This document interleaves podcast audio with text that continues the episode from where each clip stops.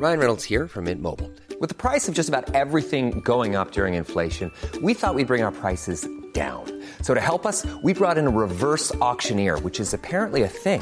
Mint Mobile unlimited premium wireless. Ready to get 30, 30, bit to get 30, bit to get 20, 20, 20, bit to get 20, 20, bit to get 15, 15, 15, 15 just 15 bucks a month. So, Give it a try at mintmobile.com slash switch. $45 upfront for three months plus taxes and fees. Promo for new customers for limited time. Unlimited more than 40 gigabytes per month. Slows. Full terms at mintmobile.com. You don't think that it's time that somebody cared enough to have a dream? Why are you getting so upset? This is not about you. Yes, it is. You are a human affront to all women, and I am a woman. At some point, you gotta decide for yourself who you want. Can't let nobody make that decision for you. How do you go about getting an exorcism? I beg your pardon?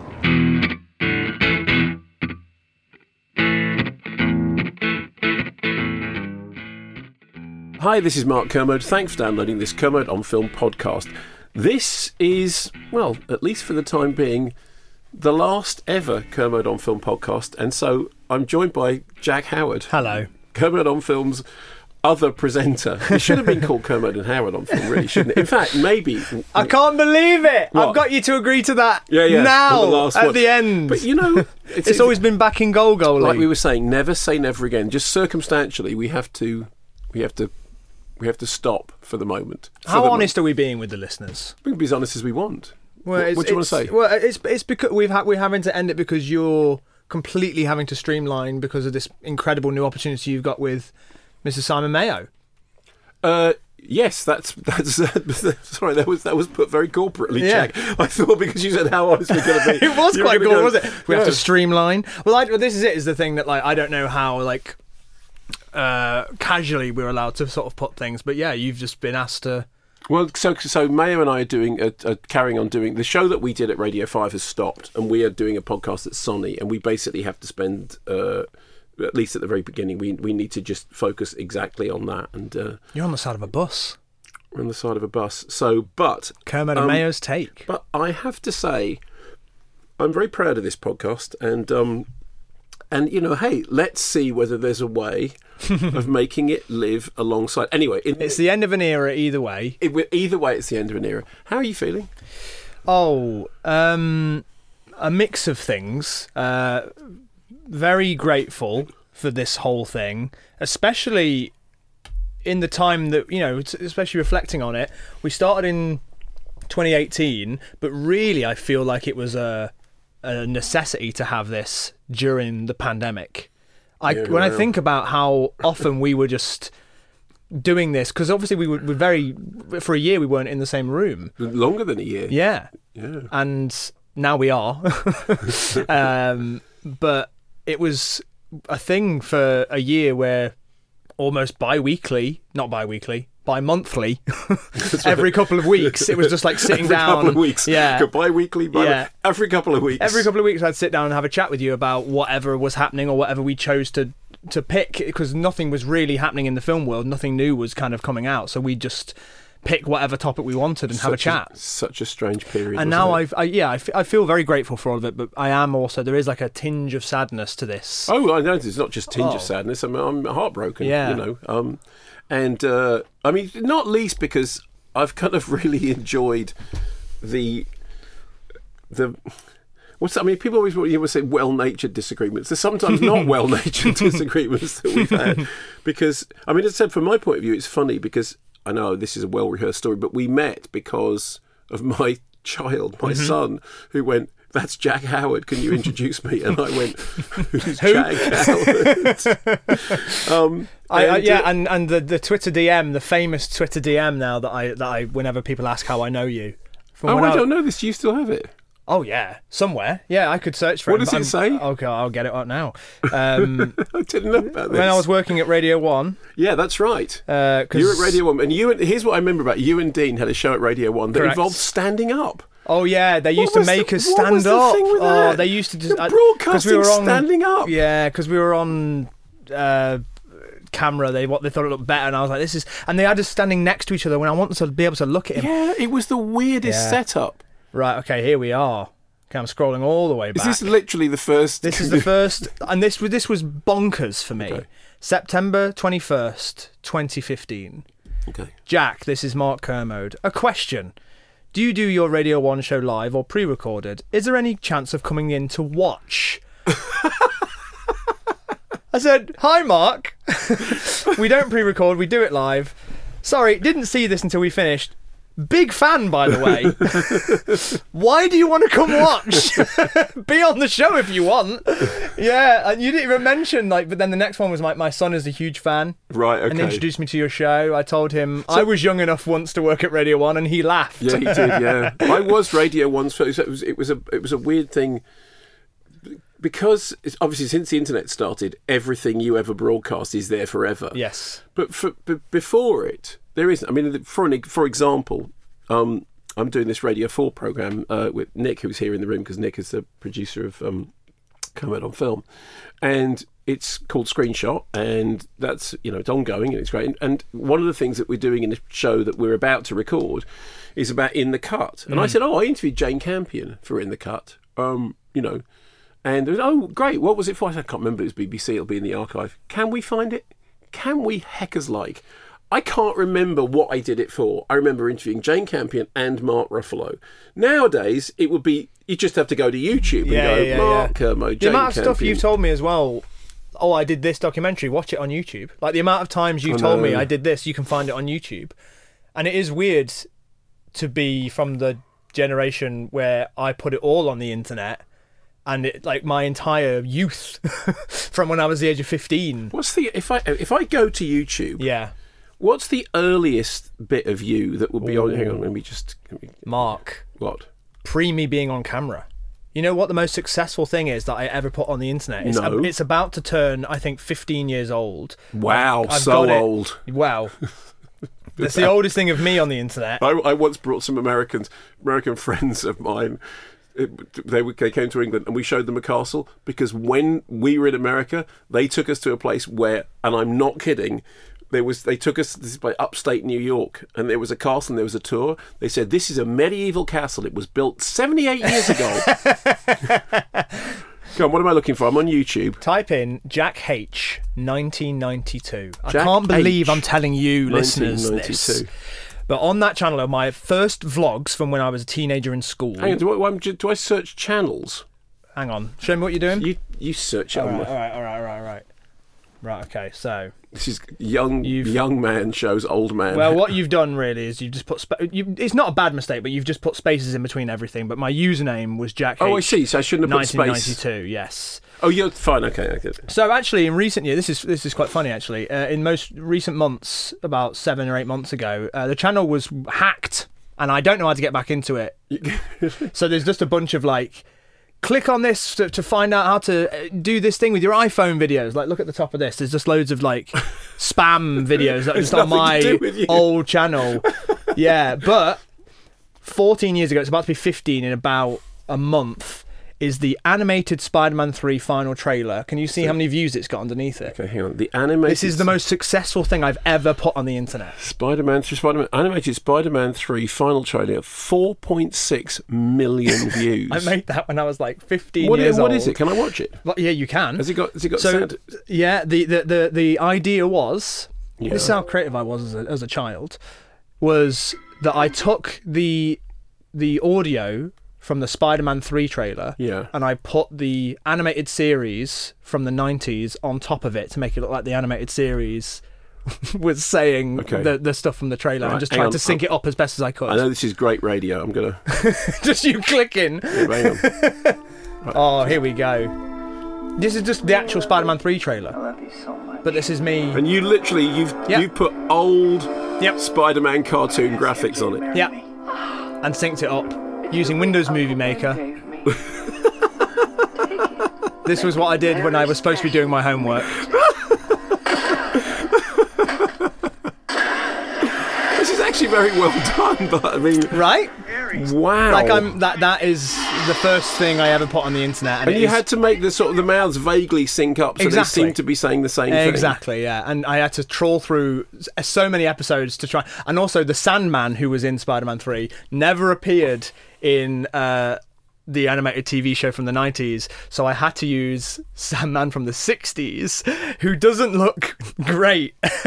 now, uh, you know, years and years had gone by. There's a comment here from seven years ago which says, most successful thing Jack Howard ever did. There you go.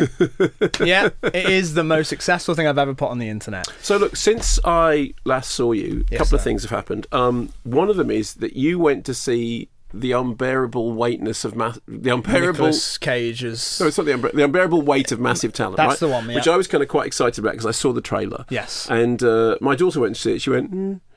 and then you went to see it, and Same noise. Eh. what's what? Why isn't it? Why isn't it really funny? You've seen Tropic Thunder. yeah, which is great. You've seen the better version of the same idea. Okay. It's it's it basically starts out. I think it starts out really well, and a bit weird, and introduces you to this version of Nicolas Cage. And so, so, so it's Nicolas Cage playing, Nicolas Cage, but playing a version of Nicolas yeah, Cage. essentially he's taken on Hollywood washed up star, and they've decided to call him Nicolas Cage. And it's an easy thing to sort of riff on. There's quite funny uses of like clips from his movies. There's, of his actual movies. Yeah, Fine. yeah. So you get to see him in Face Off. And... like it literally opens with a shot from Con Air, oh, okay. which is is is funny, and it's just like the kidnapping that happens in the movie. There's like a kidnapping subplot that happens before she gets kidnapped. She's getting stoned and watching Con Air. Right. So what's really quite funny is that at the end, when spoilers, she, it comes into a Oh, yeah, the- rescue mission. If if if you, if you if you're at the last episode of Kermode on Film and you haven't realised that we do spoilers, you should probably I mean, I'd Yeah. say unsubscribe, but there's no Doesn't point. matter anymore. it's fine. Yeah, okay, go on. Imagine if we get new subscribers from this episode. What are you doing? well, the, the archive is still there. yeah, things yeah. still go back. Nothing new is going to pop up though. And you never know, Jack. Yeah, never know. You never know. You never, say never again. Come on, Sony. As Sean Connery said. Um, anyway, so so so. But when the rescue starts to happen at the end, it's obviously quite a funny idea that she was getting stoned watching Con Nicolas. Cage, and then Nicolas Cage comes to save her, and it's not as funny as it should have been, to be honest. That's a shame. But, but what, to sum it up, really, is it starts out kind of in this bromance, almost hot fuzz kind of Yeah. way, where these two unlikely people are starting to bond over things. One of the things they bond over is Paddington 2, which is one of the best in the moments in the, whole film. It's great. It's in the trailer. It's one of the best moments in the whole film. Okay, but it's been And I d- hadn't, I hadn't seen it, thankfully, before seeing the movie. And then it kind of just devolves into a boring action film with occasional silly moments, but not silly enough to be like outrageously hilarious. Um, and it's kind of meta and pointing out the the thing it's doing and thinks that's enough in order to sort of just do the cliched thing. Yeah. And yeah, I just I, I, when it ended, I I said, well, it's not like it was brimming with potential, so it's not like I'm like annoyed that it didn't live up to what it could have been. It was fine. It was perfectly you know quite fun. But then more and more that time's gone on, I'm like, no, I am a bit annoyed. I'm- It should have been funnier. It should have been funnier. It should have been weirder and more outrageous. I mean, also since Nick Cage did um, adaptation, Mm. in which you know he plays Charlie Kaufman and Charlie Kaufman's brother. and there's a there's a interesting reference to that a motif that happens in that film Okay. kind of happens in this that i didn't see coming and that's kind of weird but again yeah there's a really funny joke in the middle with yeah I, i'm being very vague because i don't Okay, want to spoil, wanna that one yeah, because but they've already is- spoiled the Paddington yeah, 2 joke, which is in the trailer. yeah Okay.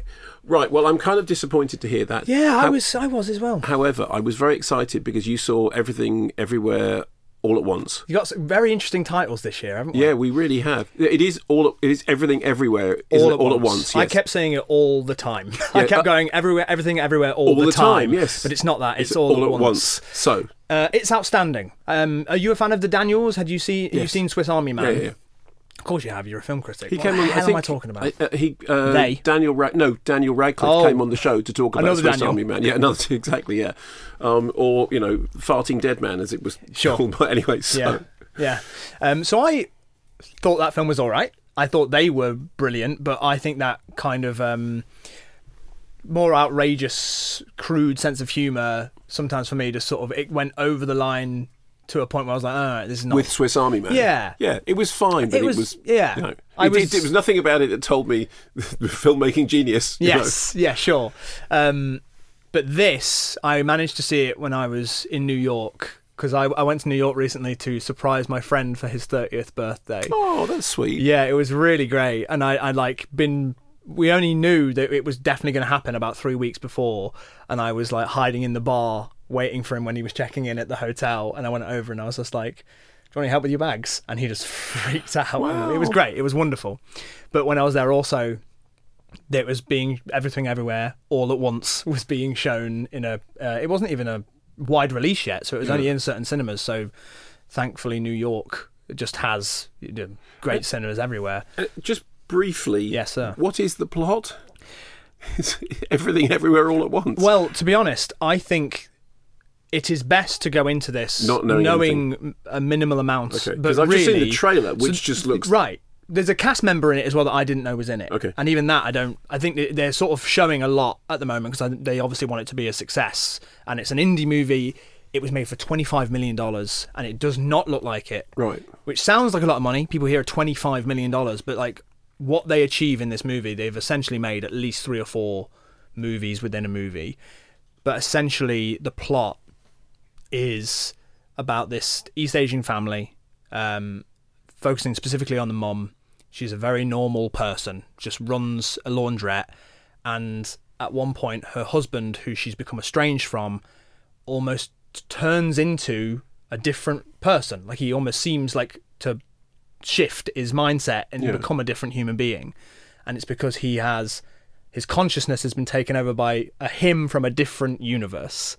And she is being told, like Neo, you are the one. You are going to save us from a great darkness. And she's like, Me? How could it be me? And then what happens is, and it's what's funny is that Doctor Strange in the Multiverse of Madness is about to follow this movie, and it feels like, you know, how we were like, go on, follow that Yeah. about Bond and all these other things. That's what this felt like when I'd seen it. It was Okay. like, oh, we're doing a multiverse movie, and th- that that's the level we're starting at. Okay. I might follow follow that. Okay, so I'm seeing Doctor Strange in the Multiverse of Madness next week. Ooh, I'm jealous. But it opens next week. Does it? Yeah. Oh, is it that close? Yeah, it's like next week. Yeah. So Oh, well, then I'm no longer yeah, jealous. exactly. I'm So- excited. I'm just, just a national press show chat. I'm sure you can come along. You know, it's fine. So I'm seeing it, but I'm going to watch uh, ev- Everything everywhere. everything all ever all once. at once first. Has that, has that opened here yet? No, it only just got a release date every because it was obviously releasing in America, and all the film people on Twitter. Oh, were in like, that case, when I when say are I'm we going getting to a see it, I'm going to have to see whether whether there's a screening for it because I would love to have seen it in it because it just sounds Hmm. to me like the two things are connected. Yeah, they, they- I mean, there's clearly, like as we've discussed on this podcast, this new wave of cinema is about multiverses, and and I think it's very interesting as well because we're kind of living in a time where it does feel to us like we're living in a weird alternate reality with like everything we had planned and everything that was supposed to happen now hasn't happened. So it kind of feels appropriate, and I think people are even quite casually using phrases like "it feels like we're living in a Yeah, also, yeah. so I think actually the way that cinema's kind of going in that direction feels weirdly appropriate to Although what I am we've delighted to say that on, on the morning that we're recording this, Macron did win. Oh, Yeah, I mean, Right, great. I mean, of course, uh, it- uh, everyone is always now saying, "Well, of course." There was never any doubt that he was going to win. No, we said that about Brexit. Yeah, exactly. I've I've literally learned to never use the Yeah. phrase. Well, of course, of course, that's going to happen. I mean, I mean, the very idea that there was even an outside possibility that you know Marine Le Pen could have won hmm. is terrifying. Yeah, she didn't. that's not the reality we live in. No, no, that's, that's there's probably a multiverse somewhere in which you know, the, you know, extreme right wingers now run from. But brilliantly, it didn't happen in the real world. Yep. But it is still that thing about yeah, but it's it's too close for comfort. Hmm. I mean, it, he, he won by a solid majority, but it's like you don't want to win by a solid majority. You want them to to, to, be not in the race. yeah, yeah, yeah, yeah. like, you don't want it to be possible that they can even run. yeah, and how did it go, Benny? How did it go from you know what they were what they were like twenty years ago to this? Hmm. Is just astonishing. And uh, anyway, so but but so but in this particular reality, that happened. Also, in this particular reality, that story in the Daily Mail really really happened about Boris Johnson being put off by the fact that there was a woman crossing her legs. And you just go. I'm sorry. I, we have gone. We've gone. We've crossed the Rubicon or whatever Yeah. it is now. It's, Yeah. Are you allowed to print that? It's just, just, just utterly misogynistic, hateful horror. I- it- oh, but it's the Daily Mail. Yeah, and it's Boris Johnson. Yeah, although Boris Johnson has hotly denied it. Sure. You know. But anyway, anyway. So anyway, but that's the particular universe that we're living But, in. th- but this is exactly what I'm saying, though, is that like it is it's become to a point where actually, I mean, this is a point that they make in Everything Everywhere All at Once, where this I think this dialogue, and I won't be quoting this directly, but it's like they they say things like, "Doesn't it feel like something's off? Don't you just can't you tell that something's not quite right in the world?" And that obviously harkens back to probably pre this as well, but like the way that the Matrix says, like, you haven't you always felt that something in the world isn't right? yeah, but you know that always reminds me of. Have you ever read Hitchhiker's Guide to the Galaxy? No, I haven't. Okay, well, I love Hitchhiker's Guide to the Galaxy because I'm a man of a certain age, and Sure. everyone of my age loves Hitchhiker's Guide to the Galaxy. And there's a whole thing about did you first come across it, you know, as the radio, or did you come across it as a TV show, or did you mm-hmm. come across it as the books? All they're all sort of you know standalone and very individual. But the the basic setup of Hitchhiker's Guide to the Galaxy is that there is this really ordinary bloke called Arthur Dent, and at the beginning of this, do you know all this anyway? No, no, no, please. So at the beginning of the story, The only, Ar- the only, um, I think, opportunity for my generation to be reintroduced to it was the film with Martin Freeman in it. Yeah, which and I didn't see it. Yeah, which wasn't any good, which is a shame. But but you know it's um. But there we are. But the, you know, here, director then went on to make um Son of Rambow. So hey, you know um. But Great movie. It's a brilliant movie, one of my favourite movies. Anyway, so Arthur Dent, who's this bloke, you know, sort of middle English bloke, um, middle aged, you know, wearing a dressing gown, whose house is about to be knocked down by the council in order to make way for a for a highway, and and he he's protesting. This is the beginning of the thing. He's protesting by lying in the road in front of the bulldozers, and his friend, his best friend, called Ford Prefect, which. Ford, you know, what, a Ford Prefect is a car, Right. Okay, fine. So anyway, his best friend called Ford Prefect says, "I need to, you need to come to the pub with me because I need to tell you something very important." And Arthur says, "Well, have you? Uh, yeah, I'd love to, but they're about to knock my house down." And Ford Prefect says, "No, it's much more important than that." So Arthur Dent agrees to go to the pub. They there's a thing about how they stop the bulldozers knocking his house down. And Ford Prefect says, "Look, you know, you always thought I was from Guildford." Or wherever it was. He says, I'm not. I'm from Betelgeuse, which is a small planet up that way. And we need to get off this planet very fast because the Earth is about to be destroyed to make space for a hyperspace bypass. and and for, so Arthur Dent, who's this bloke who just knew Ford Prefect for ages, who thought that the world was one thing, is like suddenly the next thing they're on a Vogon spaceship, and he's discovered that this bloke who was his best mate is, was actually a, you know an alien visitor who just got stranded on Earth and has been you know waiting to hitch a lift for ages and ages and ages, but it never happened. And so the whole, like the first four or five chapters of this is just this, you know, blah, blah, you know. I, one minute he's lying on the floor in front of a bulldozer, and the next minute he's he's out in space with all this other stuff going on.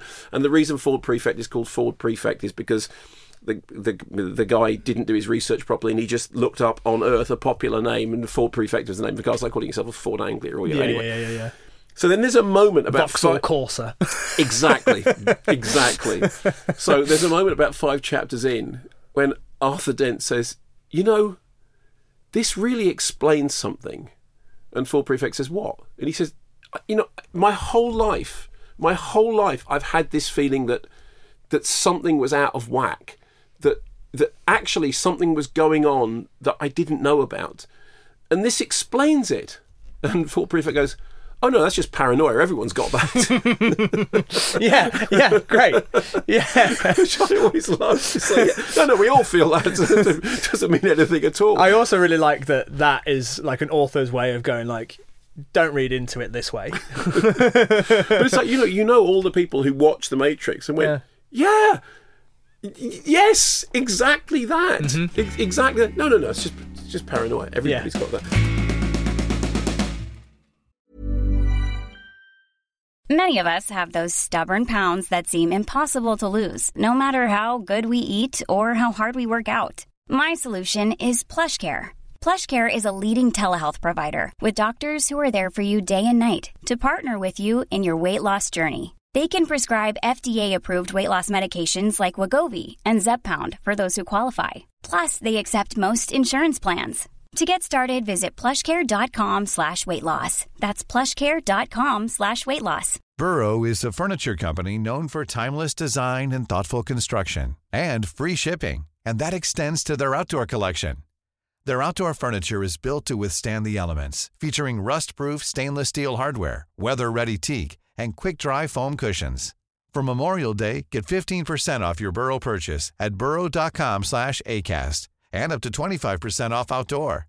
That's up to 25% off outdoor furniture at burrow.com slash ACAST.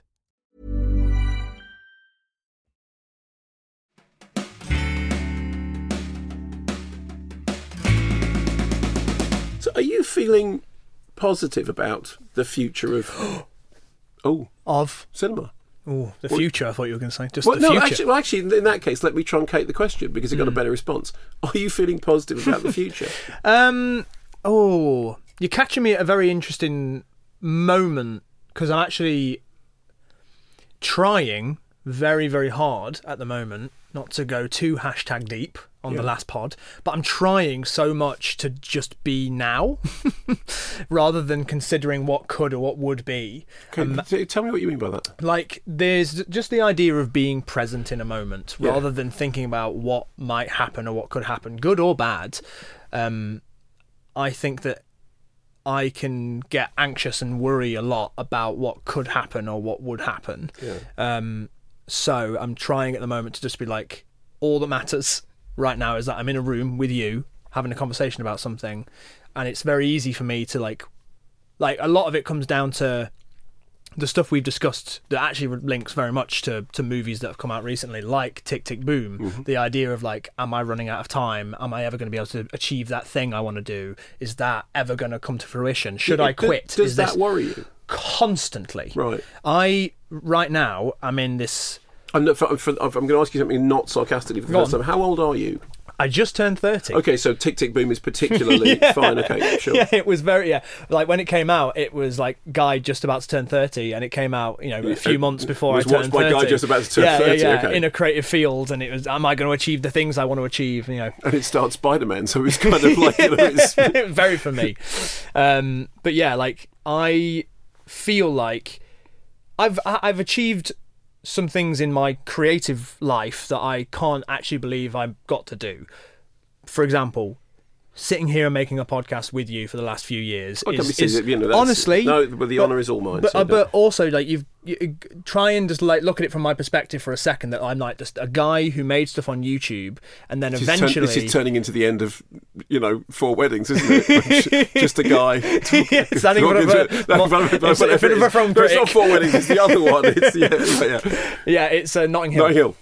um, but yeah, like I was a guy who did stuff on YouTube as a kid, and then because your kid happened to be a fan of me, we got introduced and ended up doing a show together, which kind of, whether you like it or not, legitimized me in a way that like something else wouldn't have. Like you know, making stuff just on the internet. Although it's gained me a, a following and a popularity in certain 4.3 circles, million or whatever Well, it was. yeah, I from mean, Spider-Man trailers. I should have just kept doing that. Exactly. I haven't got anything on the internet that's been watched by 4.3 million people. yeah, but like even though I've you know done all that, a lot of the time I find that having done that sort of stuff, being labelled a YouTuber or lately the word is influencer. You, you hate that word, and, and exactly. Oh, it's creepy. Rightly It so. is one step away from manipulator. And I don't want anything to do. I think it's the the word that's stuck, and it's horrible. Yeah. And I don't want anything to do with it. And it also boxes you in as a certain type of Is person. it ever used non-derogatorily? Do people call themselves influencers? Yeah, no, no. Honestly, It's and a there's, thing. there's a whole generation now who obviously have grown up with the internet always being part of their lives, who want to be influencers. But they call themselves yeah, influencers. hundred percent. Okay. Yeah, yeah, yeah. And it's it's Wow. it's, it's a whole it's a whole uh, career now, and I don't see myself that way. I'm obviously kind of rubbing shoulders with that industry and and owe a lot to it. But at the same time, I because I I've, never been shy about this. Want to be a filmmaker. One day, I hope I get to make something that you then review. Um, I better hurry up. Um, no, because you're still. I mean, look. I'm sorry. I'm just. I'm just. I've just looked this up. The most viewed thing that I have ever done Mm. was the Sex and the City 2 review, which has, which has been watched by 1.2 million. But that's a quarter of the people that watched your Spider-Man, Spider-Man trailer. and I mean, I, you know, this is what I think is kind of funny because, um, I mean, firstly, there's no doubt there's a, that there are people listening to this uh, podcast who who have would never have listened to it if you weren't involved in it. So I'm not just I'm not just doing this. I never understood that phrase "blowing smoke up your ass." Yeah. you know what it means, but why? Why would that be a way of you know somebody says I want to say this and I'm not just blowing smoke up your ass. You go Yeah, yeah. Under what circumstance would you blow smoke up somebody's bottom? Yeah, I and, don't- and why is that? why is that a good thing? Yeah, yeah, like because it's obviously like saying that. f- I, don't. What I don't know I, what I don't even know what it means. No, but, but so the thing is, so we know what it means, but we don't know why it means it. Okay. Yeah. So anyway, but I'm not just doing whatever that is. whatever that means. But um, no, I mean it's been an absolute joy for me, and and uh, and it's it is really interesting that there are people who who would listen to this because they because of all the stuff that you've done on the interim, and because your following is much larger than mine. That's um, no, no, but it but, but it is, and um, and I I also think it's interesting that over the course of however long we've done this for, Mm. there's been more common ground than uncommon ground. I mean, I thought at the beginning that the the reason that this might work was because we're coming at it from such different perspectives that they it would just. But actually, there's much more common ground than you'd think. it's um, fun when we disagree, It is. but, we are actually finding a lot of the time. What I, what I found is that a lot of the time, especially lately, probably because the world is topsy turvy, we want to like, we want to like cinema, and it's not pleasant when we don't like it. I, I do think that that whole thing about I had to do an interview recently for the for the new Kermode and Mayo show, um, and and the thing about rants came up, and I you know I always I, I don't want I'm not being ungrateful. I mean I'm really not. I'm delighted that anybody you know would sit and watch a film critic talk for four minutes about anything. To be Mm. honest with you, but I do. I ha- I've always thought it's it's harder to praise something, and and it's the thing that gets you into trouble are the things that you like, not the things that you don't like. Like you could basically anyone can tear anything apart Yeah. and get away with it. But standing up for something is a lot harder. The thing you get ridiculed for is for liking Twilight. I get I've the joke for me at the moment is for liking Tenet as much as I do. Right, okay, fine. That's like that comes up even just in you know with Yeah. amongst friends, but I wholeheartedly stand by why I. But isn't that, film interesting that, that that's the thing that can get you shot down in flames? It's, you know, 'Cause I guess it's to do with like your taste, isn't it? That like if that's the sort of thing that you like, how can we trust you about other things because you like this thing that universally is hated or Yeah, whereas know. if you but if you just universally hate everything, that's fine because Yeah. even if you hate things that are masterpieces, like okay, I mean, anybody could write why The Godfather is rubbish. Okay, Sure. fine. was a bunch of people talking in rooms and nothing happens, and Marlon Brando's got you, you know. I mean, anyone can do it. And In fact, recently when we were having a a discussion about why movies worked or didn't work, I said, look, you can do it with The Exorcist. It doesn't make any sense, and Yes. this, that, and the other, and blah de blah. So anyone can, t- even if they actually like it. I'm reminded of the fact that when Boris Johnson was coming up to the Brexit vote, mm. That he wrote two essays for whichever rag he was writing for, one in favour of Brexit and one not in favour of Brexit. He claimed it wasn't an opportunist ability to be able to pull one of them out of his backside at whichever, you know, but but a way of, you know, uh, considering the debate from both sides. Prick. Yeah, exactly. Um, incidentally, worked out so well. Yeah. I mean, it's great. Well done. Well done. I mean, just look around you. Isn't everything better? It's, I'm, I'm so, I'm so glad it all came to fruition. We have millions to spend. The, the NHS is in the best shape it's ever been in. You know, I feel like we're getting away from the point. are getting- So the point is that anyone can tear anything apart, whether they believe it or not, and you can get away with it because there's a sort of oh, it's okay just ripping something apart. But going, I really like this. I think this is really moving. This was really charming. Is the thing that will get you shot down in flames. And I always said that when I used to write on the, I write for the Observer, and on the Observer website, which is the Guardian website, they have a comment section underneath, Mhm. right? I got them to turn them off under my review. I had a fight with them. I said, You do realise that essentially you are giving airspace to anonymous idiots. Well, no, there's a lot of debate. No, no, there may be a lot of debate, but you haven't got any filtering system. There are just, well, we've got people who take the stuff off you. No, no, really, no. It's just people who just, you know, abusive nonsense. And the most abusive nonsense would always come under the Twilight stuff, you know, Right, like. Twilight, and it would just be like thousands of comments from lunatics, unhinged lunatics, um, about why liking Twilight made you, uh, you know, insert Hmm. derogatory adjective, Sure. derogatory, you know, noun here. Um, and it was just, it was, I and I actually started to think it gets to critics that um, that, that you you're more scared of standing up for something than you are of kicking the life out of something. And after a while, kicking the life out of something, it's not. It's just not that enjoyable, is it? Do you know what, as well? Because I do see myself, even though we are discussing things here, I do see myself more as a a filmmaker than a film critic. Oh, you are a filmmaker, yeah. I mean, you've made films, and uh, you know that's that's exactly what I'm aiming for. And um, the further and further I get into doing this kind of job, and the more and more stuff I get made, the more I notice that on any level, it's difficult to to get it over the line and to get it made at all with all the voices that happen even on the level so the most recent thing I made I mentioned it a few months ago now I don't think it's come up since most recent thing I made was for Comedy Central. Yeah. And it, it, we didn't have a title last time. and We just called it Jackson named Jack Comedy Central. It's called East Mode. Okay. It's an East Asian sketch show. And I treated every single sketch like a different genre. And I so there's a horror one, there's a heist one, there's lots of different sort of ones. I even as well did a, did one that took place in a restaurant where the the gag is that the food in the restaurant is so good that the two women almost have orgasms when they're when they're eating it, and the other one's like, "What the hell just happened to you?" But in that sketch, I reference Ratatouille. You know, the moment when he goes Yeah, into Anton Ego, synesthesia. yeah.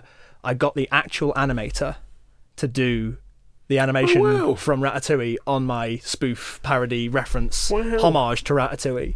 I remember messaging him and being like, "Would you want to do this?" And he was like, "I won't want anyone else to do it."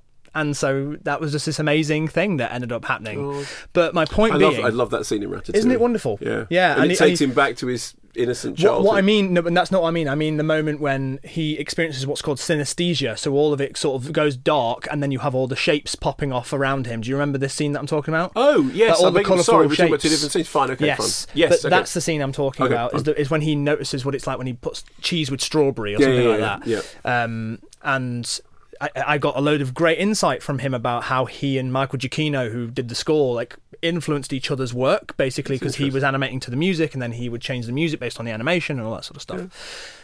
But my point being is that the further and further I go down in this, this, into this job and doing that job, which was sketches for Comedy Central, so it's not like it's like huge stakes and like wasn't an immense amount of money, but still, even at that level, the amount of voices that were involved in it, the amount of like versions that had to get made, it makes it so much clearer to me that when you criticize something and say, like, you know, I criticized Last Night in Soho, and it doesn't, the book stops with Edgar Wright because he's putting his name on it, but I'm not talking about it and being like, well, this is entirely down to the way he intended it to happen. Like, who knows how many voices were in the room for a film of that level? When we talk about Marvel, imagine making something for the mouse. Like, the amount of stuff, the amount of approvals. That people criticize the way that Marvel movies look because they all have a similar palette.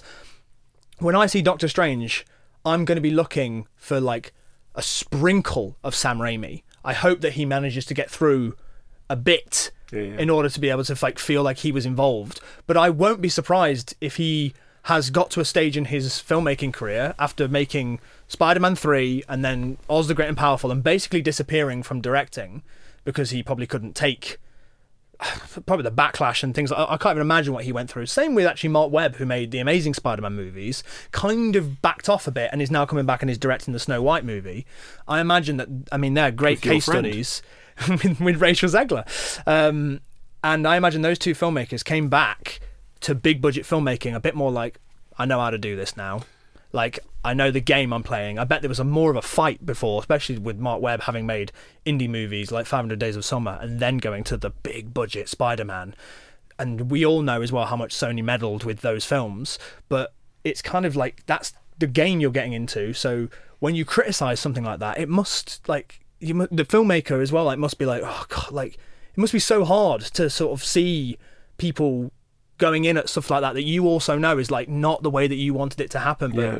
it, do you know what I mean? Do you know what I'm trying I to get do, at? I'm the- scratching I at it, but I don't think I'm getting to the No, no, actual no, I- I- meat of it. It's it's always been that you know if if uh, I remember saying to somebody once, why is it that these great big franchise movies get in second time directors? Mm-hmm. You know, like um, you know you'll do.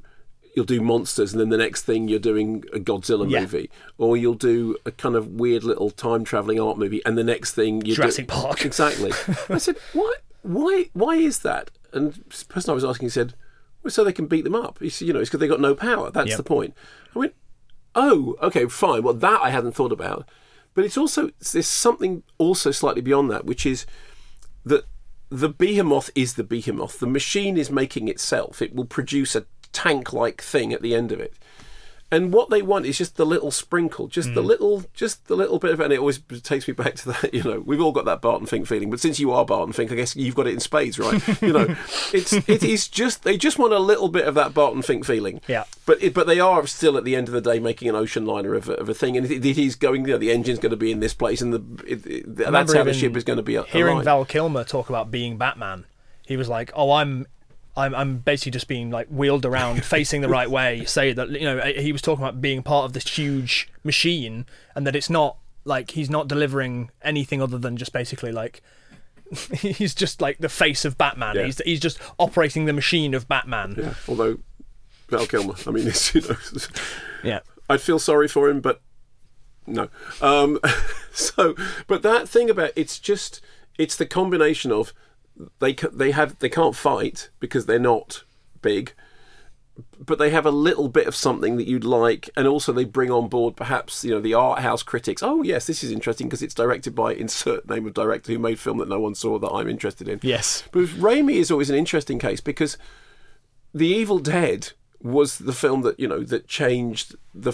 I mean, it was the the classic video nasty, although actually it got acquitted at Snaresbrook. But it was the film in the early '80s that you know Stephen King, you know, called it the most ferocious, ferocious horror film he'd ever seen, and and it was the Obscene Publications Act, and you know, my God, it's the most terrifying thing. But I remember seeing The Evil Dead, and people go, "Oh my word, this is I can't believe how full on this film is," and they had literally made that from money that they borrowed from local dentists Yeah. all of whom, incidentally, have now got fabulous big practices ah, I'm because sure. of all the money they made out of the Evil Dead. But Raimi always seemed to me to be that guy playing in the sandbox. You know, he always seemed to, even when, and even when he was doing the Spider-Man movies, it was like, I mean, I remember I went back to my review of uh, Spider-Man Two for the Observer, um, and I remember saying it is astonishing that the guy who made The Evil Dead, which Yeah. was going to bring about the end of civilization, is now making these family blockbusters on a scale that nobody could possibly have imagined before. But I think he is, was, and will always be Sam Raimi. Mm-hmm.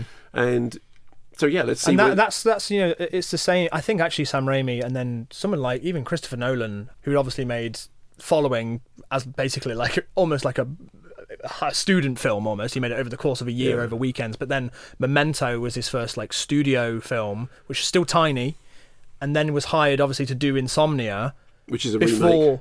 yeah yeah before doing Batman. That even feels a little bit like small indie director getting to operate this huge machinery and obviously he put so much of his voice the way that Raimi put so much of his voice into Yeah, yeah, yeah. Spider-Man he put so much of his voice into Batman which I think also kind of kept that trend going of hire these like auteur directors to operate our huge superhero movies and now you just get to say from Academy Award winning director Chloe Zhao A film which you would not know was directed by Chloe Zhao, Except unless for all the shots that are pointing towards the sunset. Okay, She loves that. But not- this is what I'm saying. good, is it, though? Is that I wonder I wonder how much of Sam Raimi is going to come through in the Doctor Strange or whether or not and I wouldn't blame him. He's relaxed and just gone, I'll play your game. just do the job. I'm going to come and play the game. I'll, I'll, I'll, you get to pay me a lot of money. My name's in the trailer for people who care. And I wonder whether or not I'll just like move the camera like this instead of like doing it the way they think to do it, but I won't actually be able to inject what I think this film should be. Raimi will always have a special place in my heart because when I was starting out in film journalism, I went to America to go and get some interviews because you know the only way you could get stuff printed was you had the, the jump on everybody else. So I went and stayed with my friend Tim Polcat in Los Angeles, and I just rang people. I you know I faxed maybe their offices and said, "Look, I'm you know I'm a journalist. I'm trying to get some, some films. To blah blah blah. Can I?"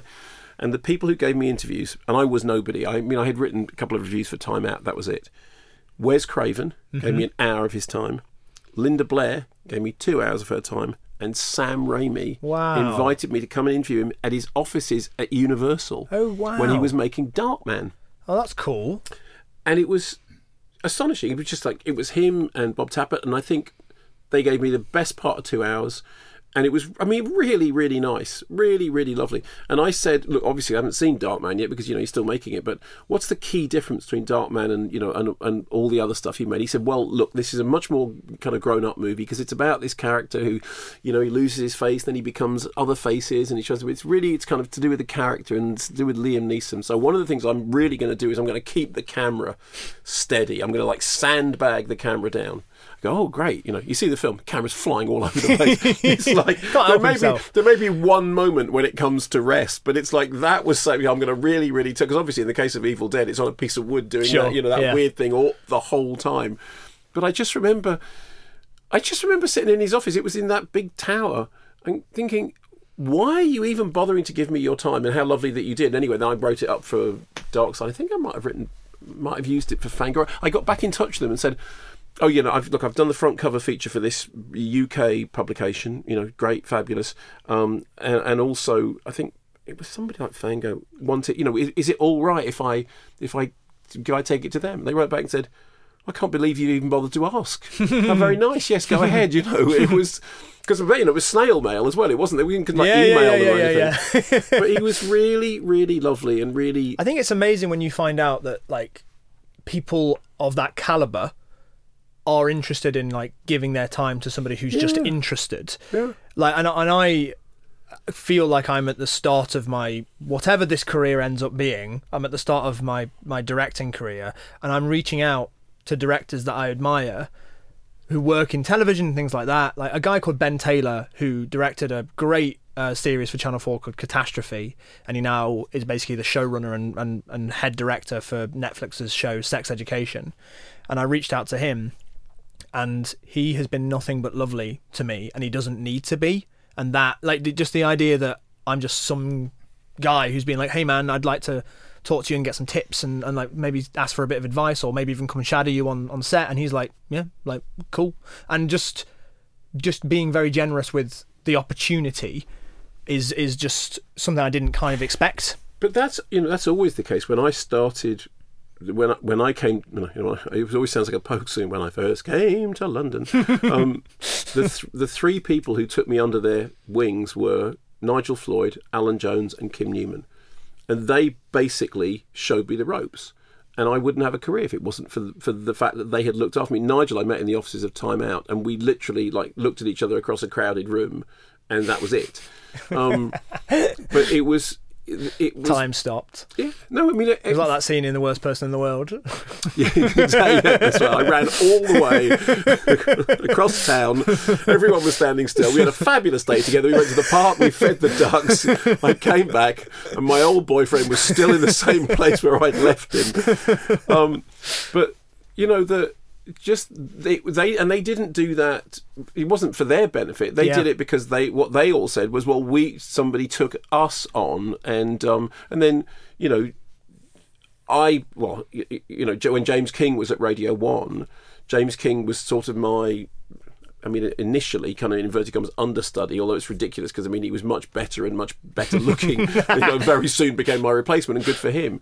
And then he's done the same thing, and you know, and it because you saw simply because you everyone got remembers somebody else doing it to them. So Yeah. I know this is now sounding terribly bland, isn't it? But well no I, I think it's it's In what- nice in- to know it exists in what you think of as cut cutthroat professions, it's Mm. astonishing how much there is a lot of, you know, let me help you. yeah Um, and for from people who, I mean, I didn't know those people. They had nothing invested in giving me their time, nothing at all. But they just thought, okay, well, you know, we will do, and and you know, and and, and thanks very much, which Yeah. is you know, which has always been great.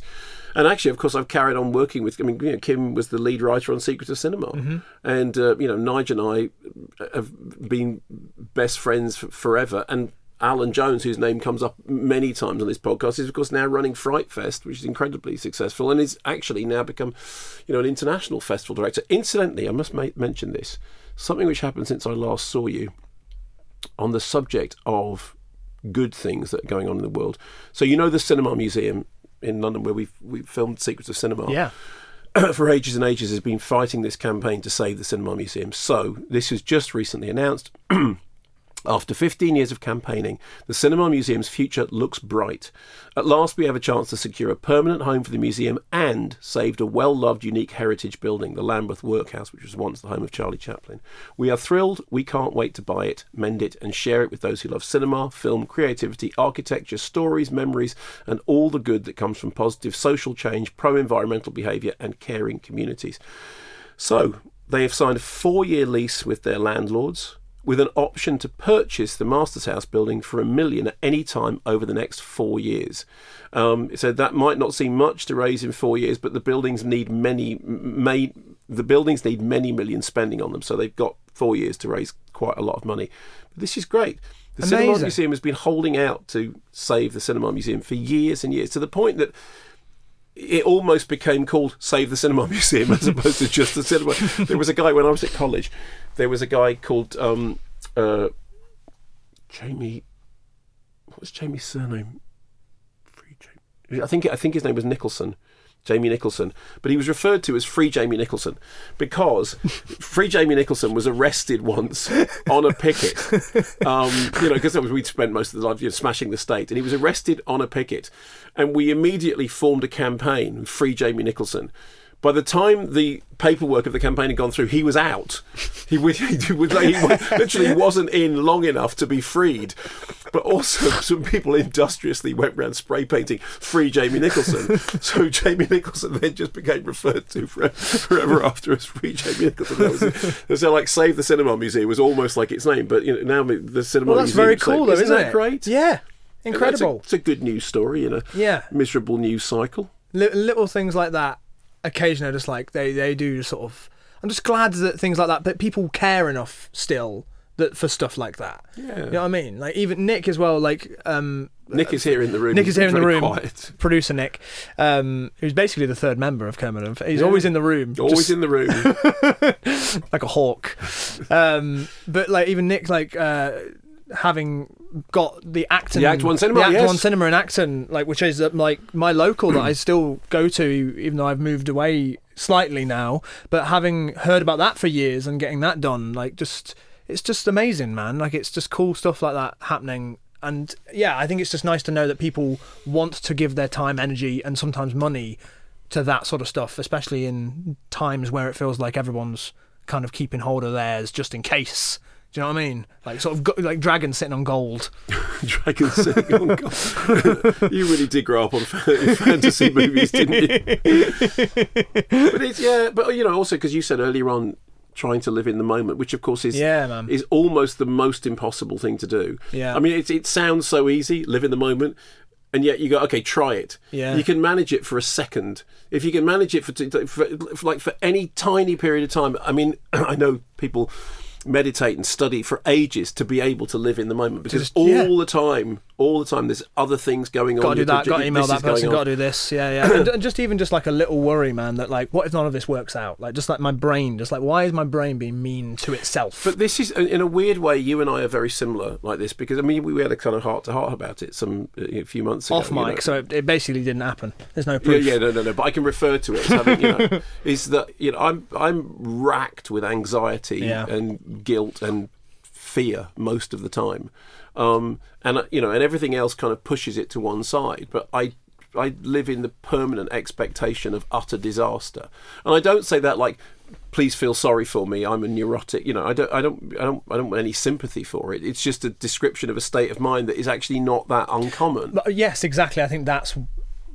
I think that's why it's important to talk about. Not not because you specifically are looking for sympathy, but just like saying, "Hey, this is this is normal. This is a normal thing that people Yeah. feel all the time." Yeah, and and I, that, that relates back to the no, no. That's just paranoia. Yeah, Everyone's yeah. got that. You Uh, know. like, honestly, uh, a mutual friend of ours, Hazel Hayes, who is a, an author and a Yeah. writer and things like that. Very successful author. She did very well. She once, a few years ago, interviewed Steven Spielberg, and everybody in the room, like there was a, a room of people who were selected to come and have a chat with Spielberg and Tom Hanks, and everyone in the room got a chance to ask a question. And Hazel asked the idea of does the uh, the feeling that what you've made is good enough ever go away? She asked that to Steven Spielberg. the, the worry that it isn't good enough. The, the, once you've made it, like, is it ever the thing you thought it would be Yeah, in yeah, your yeah. head?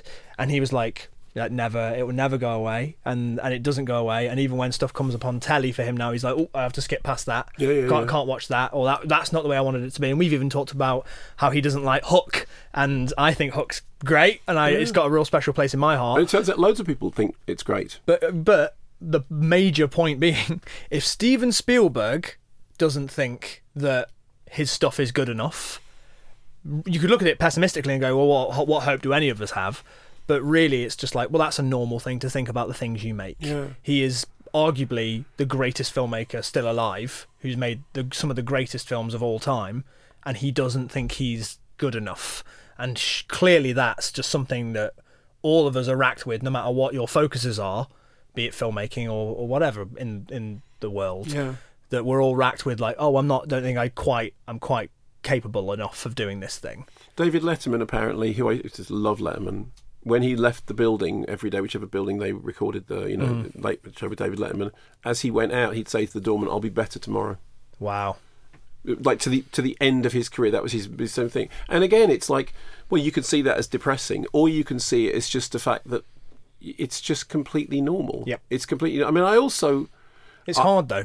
No, it, it Jack, it is it is hard, but I, you know, my my greatest worry in the world is that I let everyone down. Is that I let? I'm not asking you to say, you know, I'm not. This is, I'm not literally pi pitching you a softball. I, that you I literally have seen this happen. Like it was a few weeks ago when we were scheduled to do a podcast, and oh yeah, and I, you blew it. I just completely yeah. forgot. Yeah. but it wasn't like a big deal to me. It was like you you acknowledged it, you apologized, we moved on. But I saw in you like this this spiraling of like, oh, I've I've completely messed this up. Yeah, yeah, yeah. And I I saw it happen in action. Yeah, and I mean I'd say, uh, that's my my standards, and you know I'm I'm very lucky. I've got you know I, I you know I've got a lovely family, God bless, and I've got lovely friends, and uh, you know, and I my greatest fear is that I will let all of them down, and and I think that again that's probably much more common than than anybody cares to imagine because I mean you know recently there's been a lot of talk about uh, mental health issues and it's a lot more publicly spoken about issue. But I think m- a- lot of people are, wrestle with this stuff all the time. Like you said the- the talk, when you're talking about it you're not talking about it like please give me sympathy and feel sorry for me. It's just like no it's just it is part of the modern malaise. And if there's any way of you know when you're talking about that thing about living in the moment making the noise go away for a while. I've always sort of liked it because both you and I are in therapy. Yes, yes. And the, the the analogy I always use is the moment of silence, the making the noise go away. And I will say this, and we we need to sort of bring this to a close because we've been talking for ages. But at its best, cinema has always done that for me. Honestly, that's exactly what I was thinking. I was like, why do you think both you and I like going to the cinema? Like, why do you think that is? It's exactly that. It's that for a, for a moment, for a few hours, none of it exists. Yeah. It's just you in that dark room with the thing. It's why I like going back. I you know, a lot of people find it weird that you could watch the same thing over and over again. Oh no, I love that. I love doing it. I love because I'm the more I get to know it, the more I'm involved in that world and that thing and whatever. And yeah, like it it is just like um, a healthy coping mechanism. I think it's a thing that I enjoy. Yeah. That that soothes me for for a second. And maybe that is, at its best, an example of that thing that you're talking about of existing in the moment. I mean, I always felt it about horror films because when you are scared in the cinema, you are alive and you are aware of being alive. You know, you are aware of that moment that you are in right then, right now. Um, and it seems odd to sort of compare that with silence, but it is. It is a moment of sublime obliteration of everything. I mean, you can start thinking about it as petite mort or something, but it's just the moment that everything else goes away, and that's the thing that you're focused on. And when cinema does it, I mean, horror cinema works particularly for me, but when any cinema does it, it's a sort of transcendent thing. But it's also, and what the opposite of transcendent. Endant, you know, it's also that you you feel your you feel your your own you you feel the blood in your veins. I think that's what happens when you feel like you've seen a movie that has truly captivated you. Is that you come away being like, "Wow, was that it was it was that long?" And I, I, Yeah. I- it's over. Like you know, I've I've seen films sometimes where I didn't see the ending coming, and especially the further and further I've gotten into like understanding structure and you know all these other things that you start to notice and cliches that come up in in cinema, you can kind of see the rhythm as it's happening. But when you come away from a movie, and that's how I felt about everything everywhere all at once, was I came away being like, "Whoa, I was there, I was in it the whole time." And I wasn't aware of like I was in New York and in the cinema next to you, and I didn't know. I was just taken by that. So I think you're right. That's Yeah. that's when when you feel truly moved by a film. I think it has made you forget that it was a film, almost like it made you totally present. Yeah. Well, look, that seems like the Oh. perfect place to bring this to a We close. have to close it, and I, I think that's what I'm doing. Is I'm, I'm elongating because I'm like, no, no, no, it can't be the, Lord can't be the the Rings, end. Return of the King. Bye. Bye. Bye. I've just, forgot got this. here. Bye. actually- I've just said that bit. well, look, I mean, I, I, I don't want to jinx anything. Sure. All right. But You feel pretty confident I'm over going. there. I'm to quote only fools and horses. Oh, go on. No, no, it's not goodbye, as they say in France. It's bonjour. No, no. I, you know, it's funny. That you, it's funny that you say that as well. When I made my last YouTube video about seven or eight months ago, which was me being like, "I'm leaving for a bit, not forever." This is exactly what I did. I, I, I quoted that exact thing. that Of all the things Out of all that we the have in common, it turns out to be only fools and horses. Yeah, yeah. Uh, well, love you, Jack. Love you too, man. This has been an absolute pleasure. Yeah, hasn't it? Thank you so much, everyone, for listening as well. Like, what what a cool lot you are, sitting here and listening to us have a ramble with each other. We decided to do this because we chatted in pubs after after things, and we're like, people would want to listen to this, wouldn't they? Yeah, they did that. Th- th- This is a podcast. This- this- this- yes. yeah. So anyway, it's uh, what's it? What's it they say at the, at the in um, what's the film that won the best picture? Oscar? Nomadland. Sure. I never say goodbye. I say I'll see you down the road. Yeah. Because I will. Keep watching the skies, Mark. Keep watching the skies. So long, partner.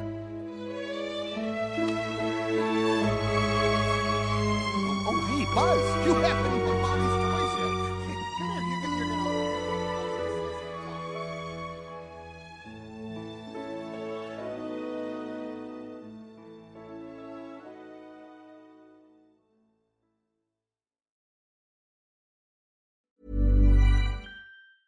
Normally, being a little extra might be a bit much, but not when it comes to healthcare. That's why United Healthcare's Health Protector Guard fixed indemnity insurance plans, underwritten by Golden Rule Insurance Company, supplement your primary plan so you manage out of pocket costs. Learn more at uh1.com.